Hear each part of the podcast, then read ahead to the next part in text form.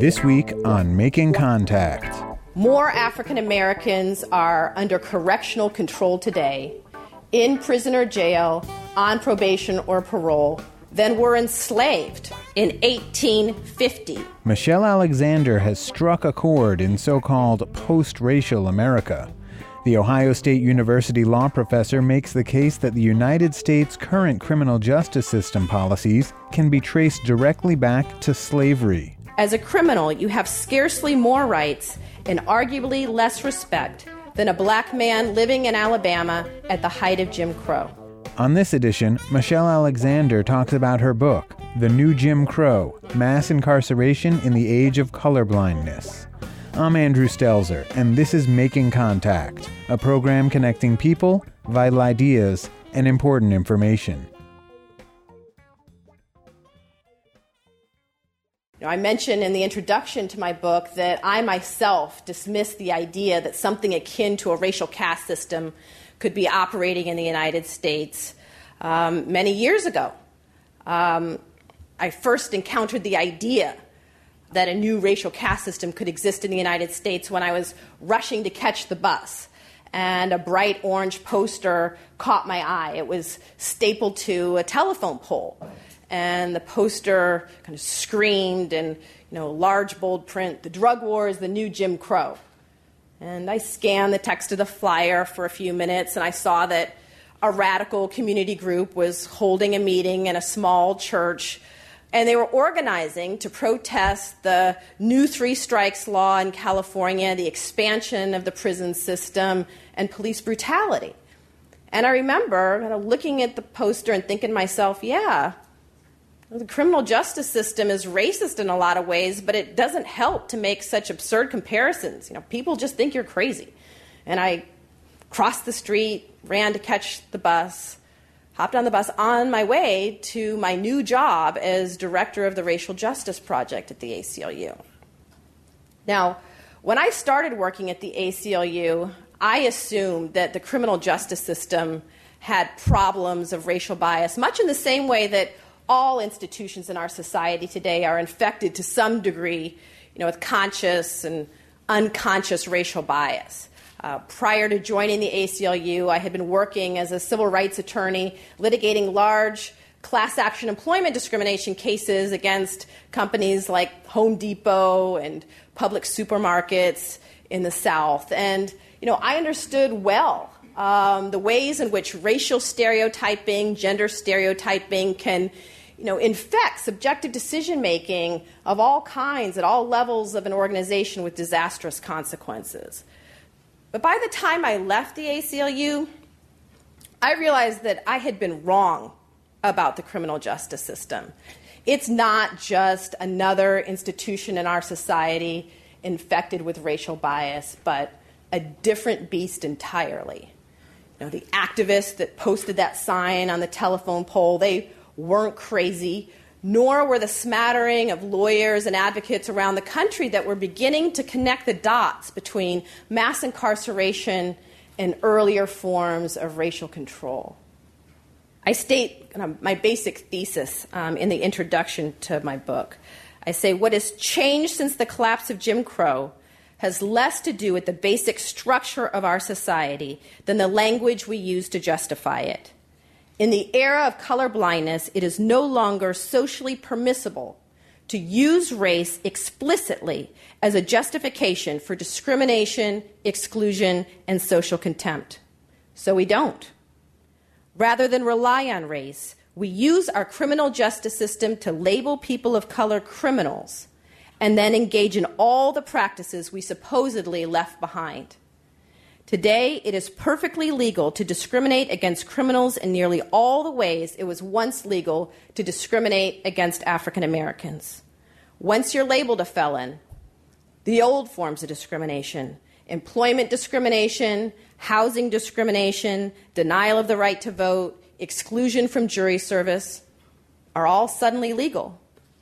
As a criminal, you have scarcely more rights and arguably less respect than a black man living in Alabama at the height of Jim Crow. We have not ended racial caste in America. We have merely redesigned it. More African Americans are under correctional control today, in prison or jail, on probation or parole, than were enslaved in eighteen fifty, a decade before the Civil War began. In two thousand four, more African American men were disenfranchised due to felon disenfranchisement laws than in eighteen seventy, the year the fifteenth Amendment was ratified, uh, prohibiting laws that explicitly deny the right to vote on the basis of race. And in some major urban areas in the United States today, if you take into account prisoners, the majority of working-age African-American men have been branded criminals and are thus subject to legalized discrimination for the rest of their lives. In fact, in two thousand two, the Urban League released a report showing that in Chicago, the figure is nearly eighty percent. eighty percent of working-age African-American men branded criminals, have criminal records. They are permanently locked into an inferior second-class status. These men are part of a growing undercaste, not class, caste, a group of people defined largely by race that can be discriminated against by law for the rest of their lives, much like their grandparents or great-grandparents may have been under an explicitly racial system of control. Now, I find that when I tell people that, you know, I think that mass incarceration amounts to some kind of new system of racial control, I'm kind of usually met with, you know, shock disbelief. People say, how can you say that? You know, just look at Barack Obama, look at Oprah Winfrey, look at Colin Powell. The list goes on and on of highly visible African Americans in positions of leadership or power or who have attained great wealth. And these individuals are offered as proof that we can't possibly have a caste-like system operating in the United States today. But I think it's important to keep in mind that no caste system in the United States has ever governed all African Americans. There have always been free blacks and black success stories, even during slavery and Jim Crow. During slavery, there were some black slave owners. Not many, but some. And during Jim Crow, there were some black lawyers and black doctors. Not many, no, but some. No, the extraordinary nature of individual black achievement today in formerly white domains does indicate that the old Jim Crow system is dead. But it doesn't necessarily mean the end of racial caste. You know, if history is any guide, it may have just taken a different form.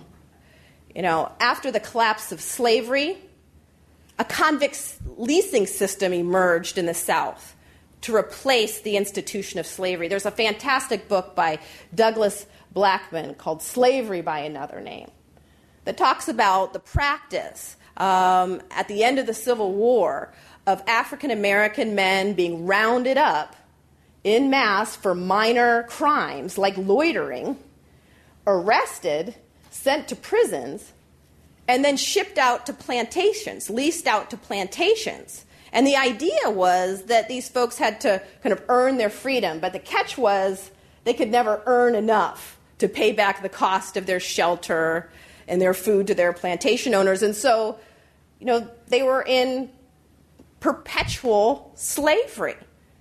And of course, then there was the emergence of Jim Crow, as convict leasing began to fade away. Now, most historians imagine that, you know, although Jim Crow and convict leasing systems clearly emerged as a backlash to the collapse of slavery, that no similar system has emerged following the collapse of Jim Crow. But I think if we take a closer look at the way mass incarceration actually operates in communities of color, we're forced to reach a different conclusion. The emergence of mass incarceration has been, you know, truly sudden and dramatic. In a period of, you know, less than thirty years, we went from having a prison population of about three hundred thousand to more than two million. You know, the United States now has the highest rate of incarceration in the world, dwarfing the rates of even highly repressive regimes like Russia, China, or Iran.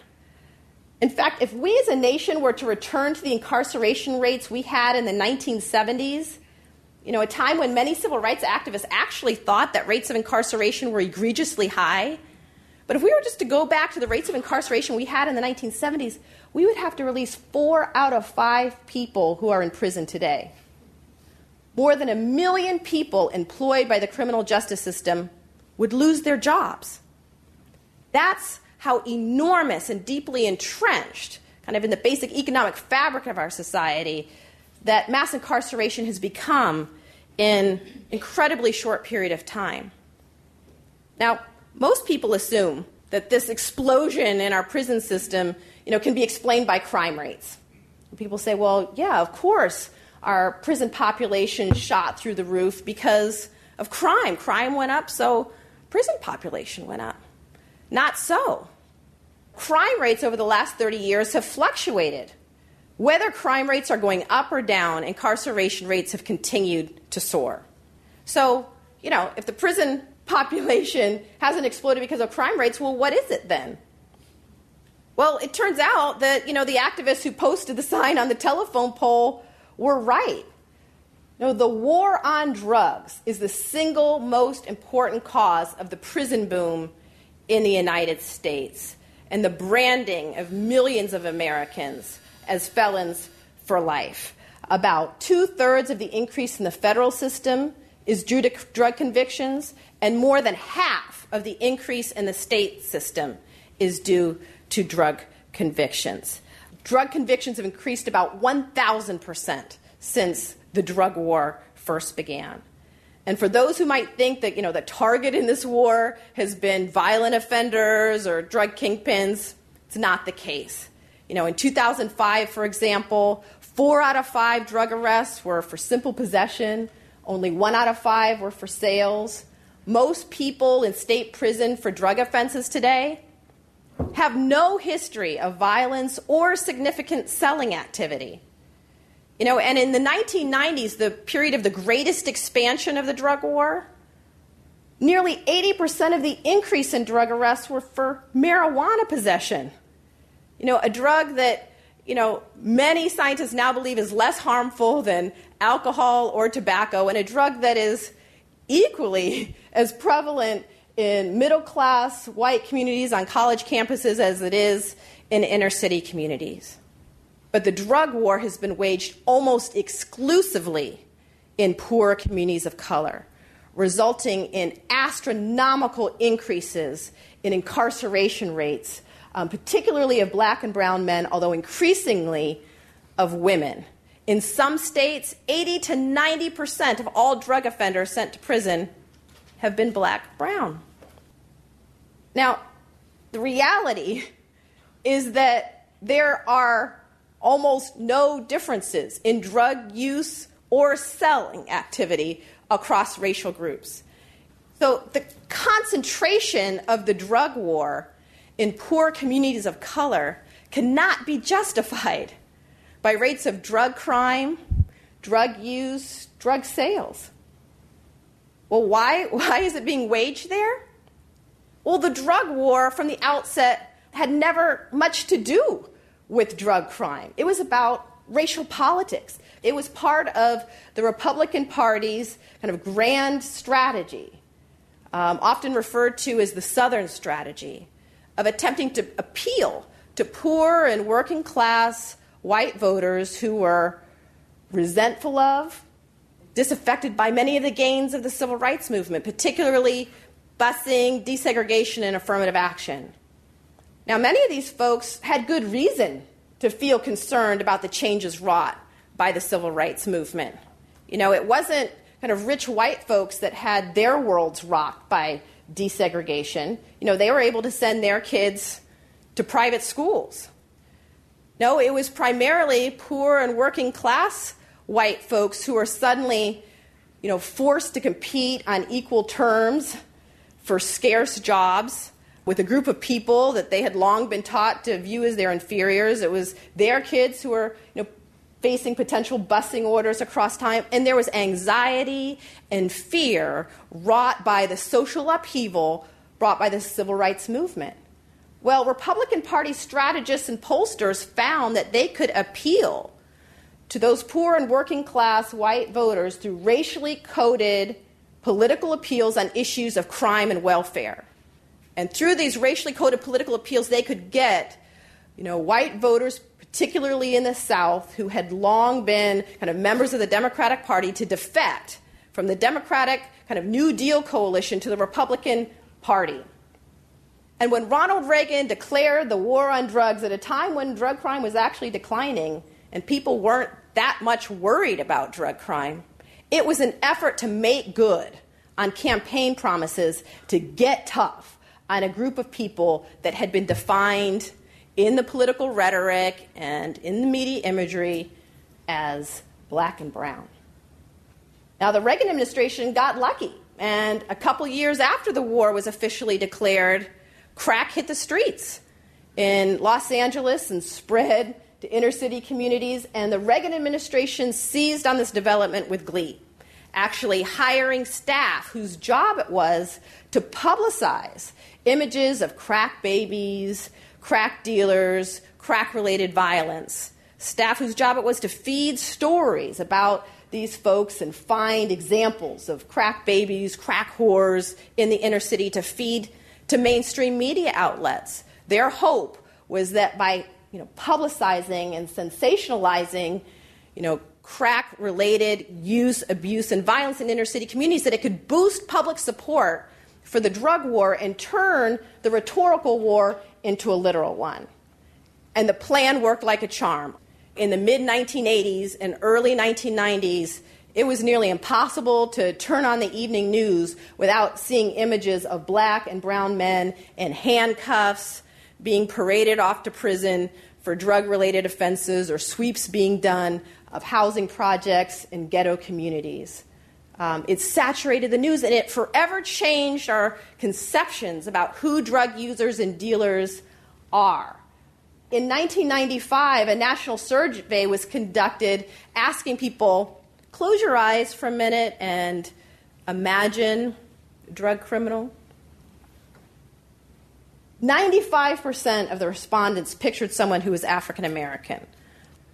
So it's no surprise that in that political environment that the war would be waged almost exclusively in poor communities of color.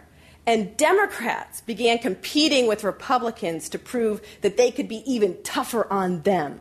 And President Clinton outdid Ronald Reagan. The greatest increase in incarceration rates in, you know, United States history happened during the Clinton administration, because Clinton was so desperate to appeal to and try to woo that same block of voters that had proved so responsive.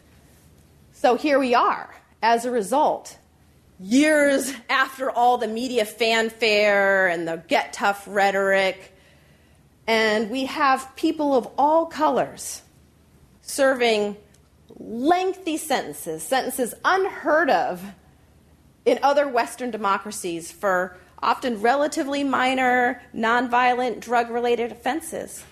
You know, if you go to places in Europe and tell people that here in the United States there are people doing life sentences for marijuana possession, they'll just look at you like you're crazy. It's absolutely unheard of. And the fact that those who are trapped in the new undercast are not only black and brown, but are also white, is a reflection of a drug war and a get tough movement that has spiraled out of control and caused harm to people of all colors. We'll be right back. You're listening to Making Contact, a production of the National Radio Project. If you'd like more information or for C D copies of this program, please call eight hundred, five two nine, five seven three six.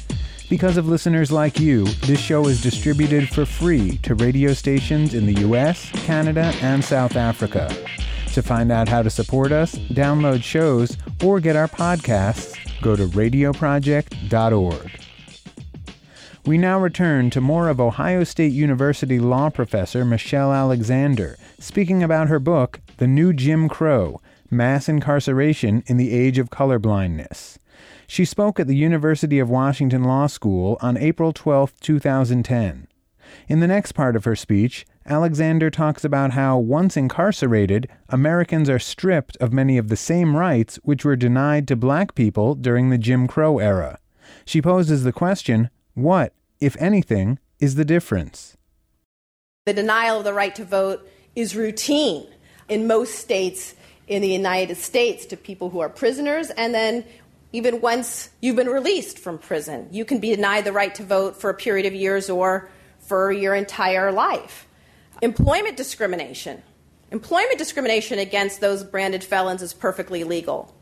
Job applications ranging from Burger King clerk to accountant all got that box on the employment application that you have to check if you've ever been convicted of a felony. You know, studies indicate that seventy percent of employers won't even consider hiring someone who's been convicted of a drug felony. Housing discrimination is perfectly legal. During the Jim Crow era, of course, that was the era of racially restrictive covenants. But today, public housing projects as well as private landlords are not only authorized to discriminate, but in federal house, public housing, they're required to discriminate. Public housing is off limits to you for a minimum of five years once you've been released from prison. So imagine, here you are, released from prison, no money, no job. Public housing is off limits to you. Many homeless shelters today screen for criminal convictions.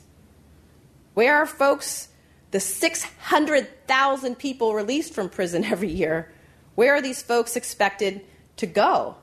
Many folks who are released from prison return to the communities from which they came, ghetto communities, and their relatives risk eviction if they allow you to stay with them. So no job, nowhere to sleep. What are you expected to do? Well, in most states, you're expected to pay thousands of dollars in fees, fines, court costs. Some states, you're expected to pay back the cost of your imprisonment.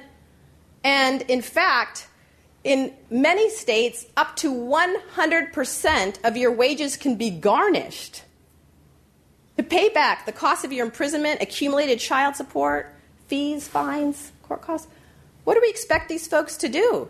Even if you're one of the lucky few who managed to land a job after checking the box, up to one hundred percent of your wages can be garnished, and you're not even eligible for food stamps. Now, what is the system designed to do?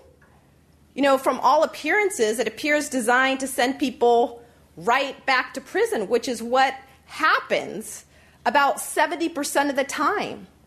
seventy percent of people released from prison return within three years, and the majority of those who return do so in a matter of months because the legal hurdles and the barriers to just surviving and making it in the mainstream society and the legal economy are so great. Now, of course, there's also other political forms of discrimination analogous to Jim Crow, like exclusion from jury service. You know, one hallmark of the Jim Crow era was the systematic exclusion of African Americans from juries, and kind of the all-white juries, particularly in the South. Well, in many areas, all-white juries have been making a roaring comeback. You know why? Because those branded felons are deemed automatically ineligible for jury service. And then get this, if even if you haven't been branded a felon, if you've ever had a negative experience with law enforcement, well then, you know, that can disqualify you for cause from a jury in a criminal case because you're perceived to have experiences with law enforcement that would make it difficult, if not impossible, for you to be impartial. But of all of the kind of formal, political forms of discrimination and exclusion, those who've been branded felons will often say that these legal rules, these legal forms of discrimination are not the worst of it.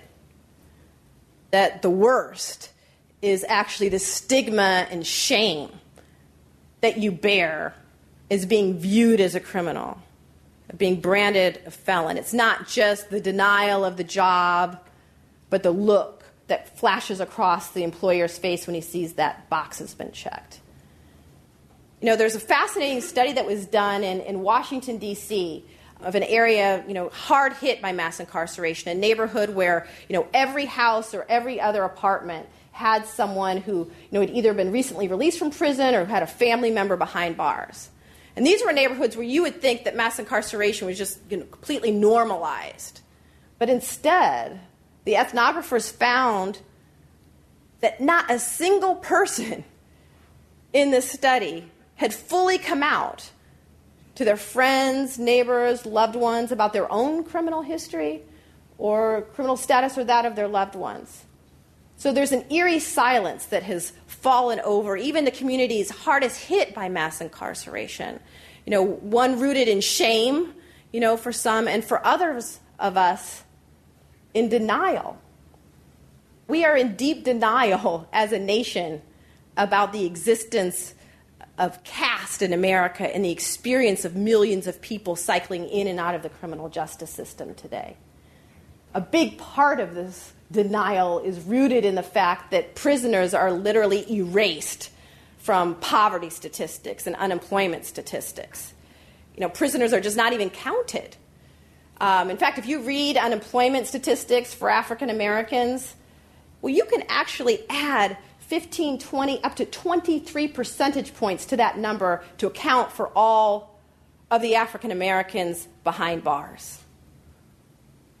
So this illusion of great progress has been engineered in part by the removal of millions of people from our poverty rolls, from our unemployment statistics through mass incarceration.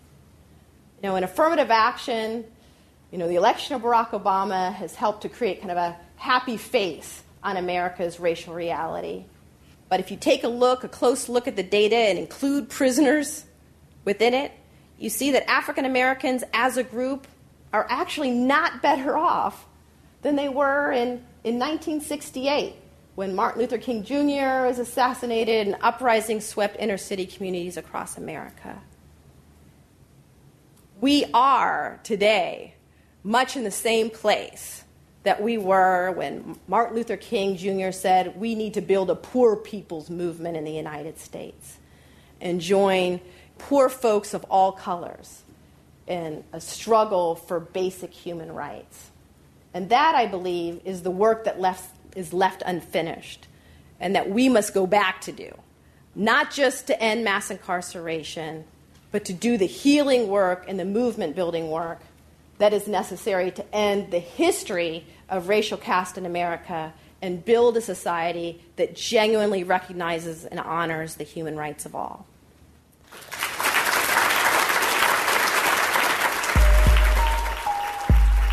That's it for this edition of Making Contact.